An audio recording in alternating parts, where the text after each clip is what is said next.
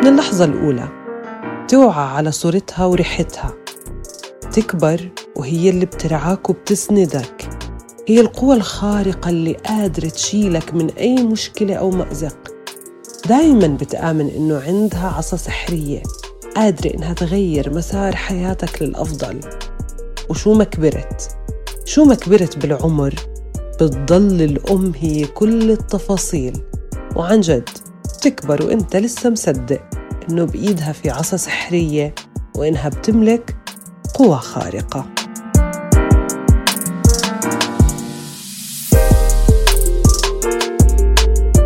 اليوم في بودكاست قصتها القصيرة. رح نحكي عن الأمومة ومعانيها عن الصفات اللي بتحملها الأم في وجداننا وعن تأثير هالصفات على حياة الأم وتفاعلها مع الحياة ومع كل التفاصيل اللي بتعيشها. أهلا فيكم في بودكاست قصتها القصيرة.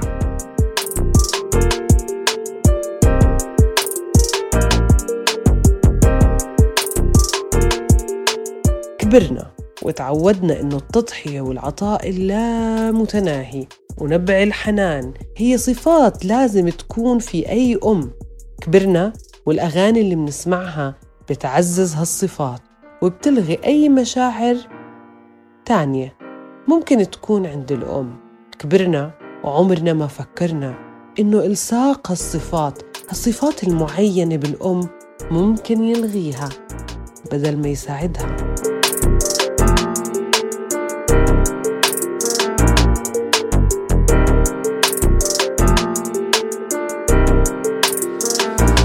بصراحة المصطلح فعلا فضفاض. أو خلينا نحكي كل شخص له تعريفه ومفهومه عن شو يعني أمومة وكيف بشوف في صفات محددة وموجودة في الأم وإذا هالصفات غابت وكأنها صارت أم قاسية أو حتى ما بتستاهل تكون أم بس شو رأي الناس بالموضوع؟ شو يعني أمومة بالنسبة لإلهم؟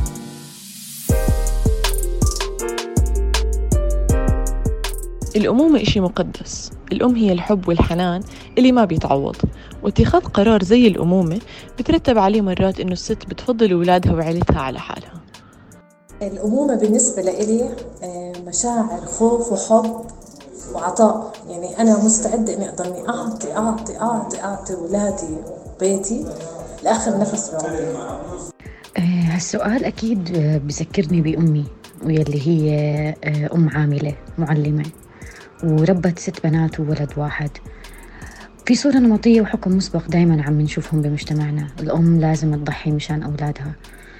آه، أمي ضحت كتير ولغت من حياتها كتير أمور مشان تكون دايما حاضرة بكل أمورنا. بس آه، ما لغت شغلها ما لغت حياتها اللي عم تبنيها وشاركت والدي بكل موقف بحياتهم. علمتنا إشي كتير مهم وضلينا نسمعه طول حياتنا وربتنا عليه. إنه حتى لو عندك أولاد بدك تبدي بحالك بدراستك بشغلك بتحقيق أي إشي. وإنه بالعلم بتربي أولادك والتشاركية هي الأساس. للأسف لسه بمجتمعنا في صورة نمطية إنه الأم لازم هي بس اللي تلغي حياتها والأب لازم هو اللي يصرف عليهم.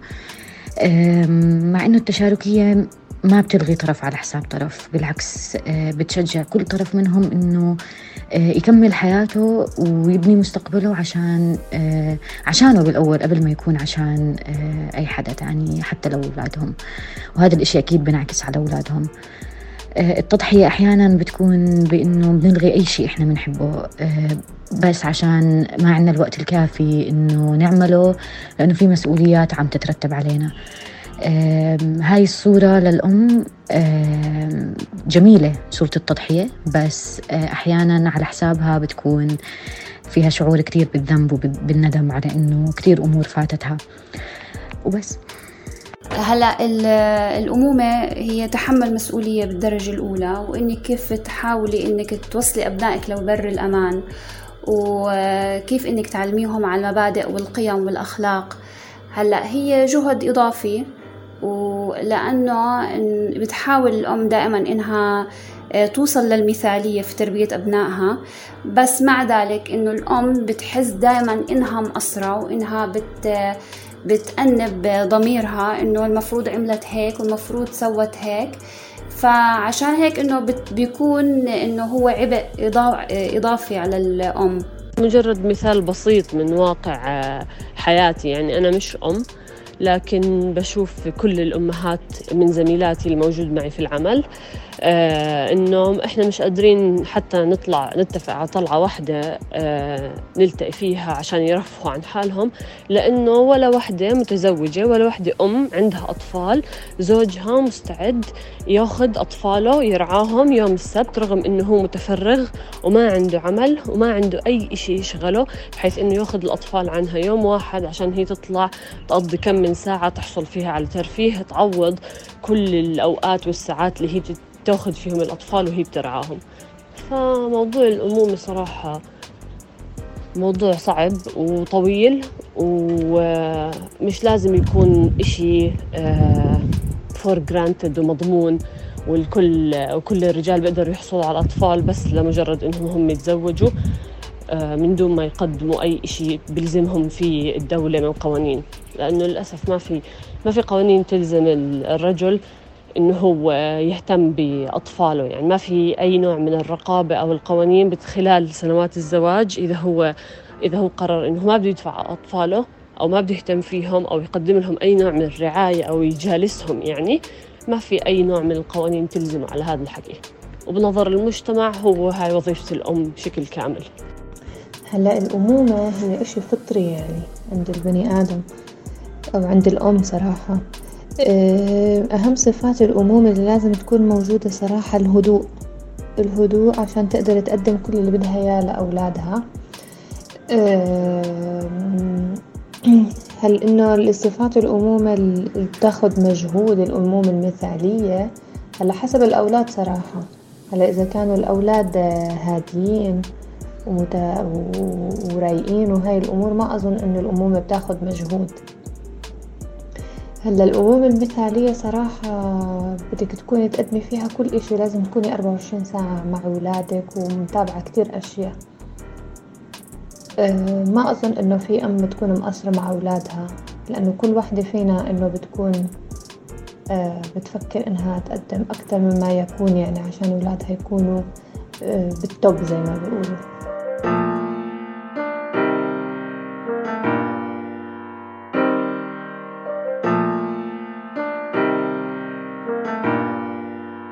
دور الحب وعاطفة الأمومة مهم جدا في بناء الشخصية وفي الإشباع العاطفي بس هو بيشبه عاطفة الأبوة. لكن كتير منحط الأمومة في السياق الاجتماعي والثقافي بمرتبة القداسة. هذا الإشي بيخلي أي سلوك برا هالمعايير برا هالصورة النمطية اللي رسمنا لها إياها وكأنه سلوك منبوذ غير مقبول ومرفوض لأنه طلعت عن النموذج المثالي للأمومة. يعني من أول ما عرفت إني أنا حامل وأكيد كل الستات بهاي الطريقة بتفكر. بتصير تفكر بكل لحظة بحياتك إنه بتأثر على هذا الجنين اللي ببطنك أو ما بتأثر عليه. يعني حتى على مستوى إنك بدك تاخدي حبة دواء بتصير تخافي إنه هل هاي حبة الدواء اللي هي رح تريحني أصلا؟ ممكن تضر بالبيبي فبتصيري تسألي وممكن ما تاخديها وممكن تتحملي وجعك بس عشان ما يأثر على البيبي. ممكن تغيري ديكور البيت عشان تعملي غرفة لهالطفل وهذا ال... وهاي الغرفة ممكن انت أصلا بحاجة إلها. فبصفي كل حياتك من أول لحظة بتكون لأولادك حتى هم ببطنك. ومن أول ما جبت بنتي الصغيرة وبلشت كل حياتي تتغير. ديكور بيتي الأثاث الموجود حتى ممكن تحفة أنا أكون حطاها بالبيت بدي أصير أشيلها عشان ما تأذي هذا الطفل.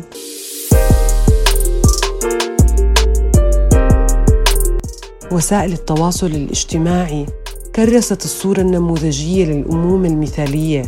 اليوم الأم صار مطلوب منها مش بس إنه تكون مثالية بل إنها تكون الأفضل. وكل شخص ما بيقدر يوصل للصورة اللي عم بتقدمها مواقع التواصل الاجتماعي وكأنه فاشل. مش بس هيك هالوسائل بتحاصر الأمهات بقصص نجاح. عندهم بيوت نظيفة وفخمة بشاركوا صورهم اليومية مع أولادهم. صار الموضوع وكأنه حلبة سباق بين الأمهات. كل أم بتمسك تليفونها لتصور صورة وكأنها بتعلن وبتبث انتصارها عبر مواقع التواصل الاجتماعي انتصارها على الأخريات وهذا الإشي بيغذي الشعور بالذنب أو بقلله.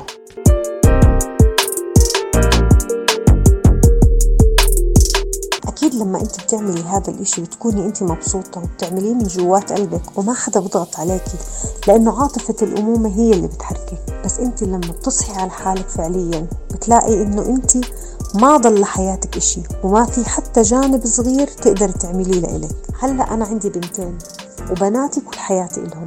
يعني ما بحاول أطلع مع طلعات مع صحباتي حتى لو مش كتير بحبهم بس بحاول يكون عندهم بنات بنفس عمر بناتي عشان بناتي ينبسطوا. يعني ممكن كتير إذا في وحدة آه، أولادي ما بناتي ما بنسجموا معها مع أولادها. ممكن أستغني عن صحبتها أو كتير أخفف معها. وبضلني أطلع بس مع الناس اللي بناسب يعني أعمار أولادي بناتي لأعمار بناتهم بهاي الطريقة. وأكيد مش بس هذا الفيديو اللي غير لي حياتي اللي غير لي حياتي كمان لما شفت صاحبتي. صاحبتي اللي طلعت وضحت بكل عمرها وبأحلى فترات صباها وهي بس مستغنية عن كل شي بحياتها بس عشان بنتها وعشان بنتها لما بتكبر تلاقي إمها جنبيها. وفعليا هي لما كبرت كانت البنت هي مو جنب إمها.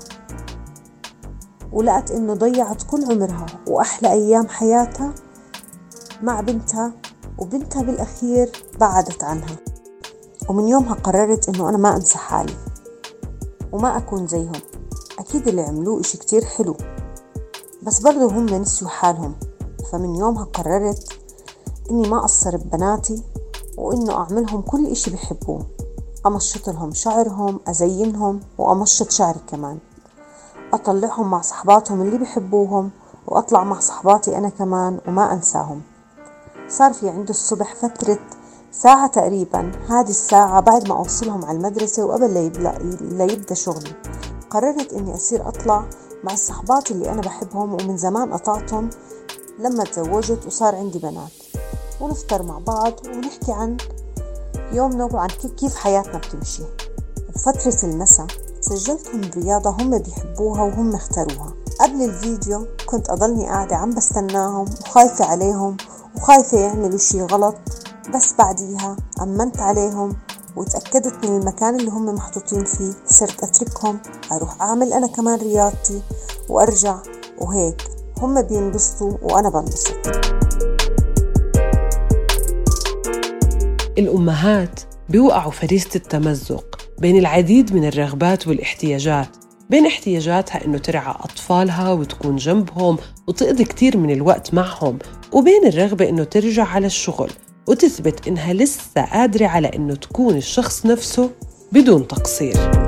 طبعا أنا طول حياتي بشتغل. لما تزوجت وأنا بشتغل ولما حملت بنتي الأولى وأنا عم بشتغل وضليتني أشتغل لحديت موعد الولادة. قدمت على إجازة الأمومة وفعليا أخذتها.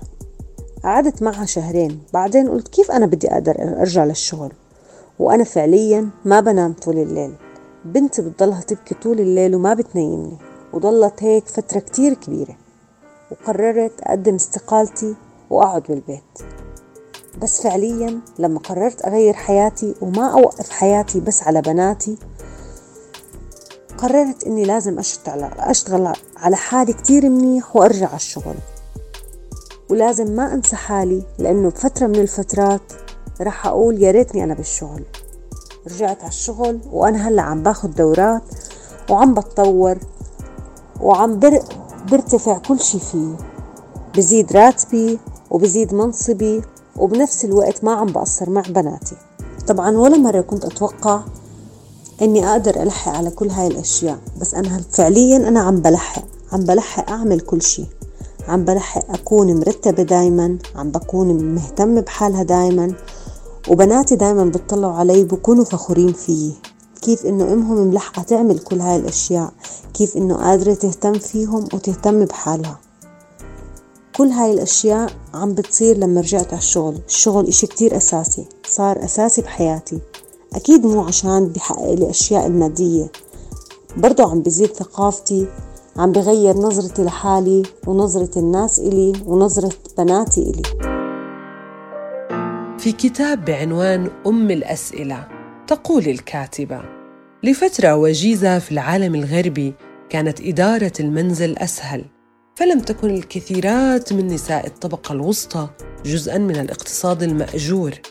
استمر هذا لعدة عقود لكن لا يمكننا القول إنه بدأ منذ خمسة ملايين عام. فهناك العديد من الأدلة الأنثروبولوجية التي تتعارض مع فكرة الرجل الصياد. والمرأة التي تنتظر عودته في المنزل ليجلب الطعام. علينا أن نتوقف عن الحديث عن المرأة التي تنتظر رجلها في المنزل حيث لم تكن المرأة تنتظر ساكنة إنما كانت منشغلة بالزرع والحصاد وحمل المياه والحطب ورعاية الماشية. وفي العالم الصناعي اليوم لم يعد هذا المعتاد.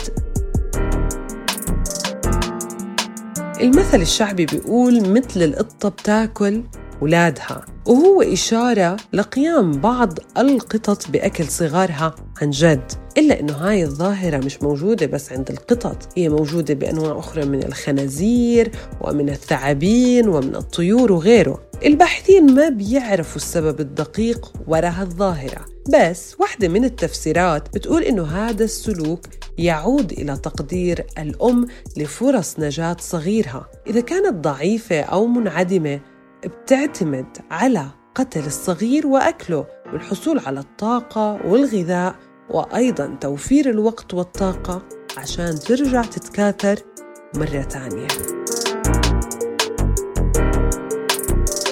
كتاب بعنوان كيف تلتئم عن الأمومة وأشباحها تقول الكاتبة فيه شرح ممكن يكون بسيط وبلخص حلقة اليوم. الكاتبة بتقول بمجرد تأكدي من الحمل الذي أردته بكامل إرادتي لم أشعر بالفرح الذي توقعته. سيطر علي طوفان من المخاوف والرعب من أن جسدي غير صالح للقيام بهذه المهمة. كنت في الثانية والثلاثين واكتشفت فجأة أنني لم أهتم بصحتي أبدا أن الجسد كان مجرد وعاء لما أظنه نفسي. آلة لا تطالب بشيء ومع ذلك فمن المنتظر منها الاستمرار في الخدمة. كنت قد بدأت التدخين بشراهة قبل عشر سنوات. عشت نمط حياة شبه بوهيمي حيث لا يحتاج الجسد إلى وجبات منتظمة ولا إلى ساعات محددة من النوم. هذا بالإضافة إلى تاريخ من أدوية الاكتئاب المنومات والمسكنات وغيرها مما وصلت إليه يدي. هذا هو تاريخ جسدي قبل الحمل. أما بمجرد حدوثه فقد ظهرت مؤسسات شتى تعمل ليلا نهارا على تنويري بكل المخاطر الممكنة التي قد يسببها هذا التاريخ الشخصي للجنين. الشعور بالذنب كان أسبق في أمومتي من كل المشاعر الأخرى.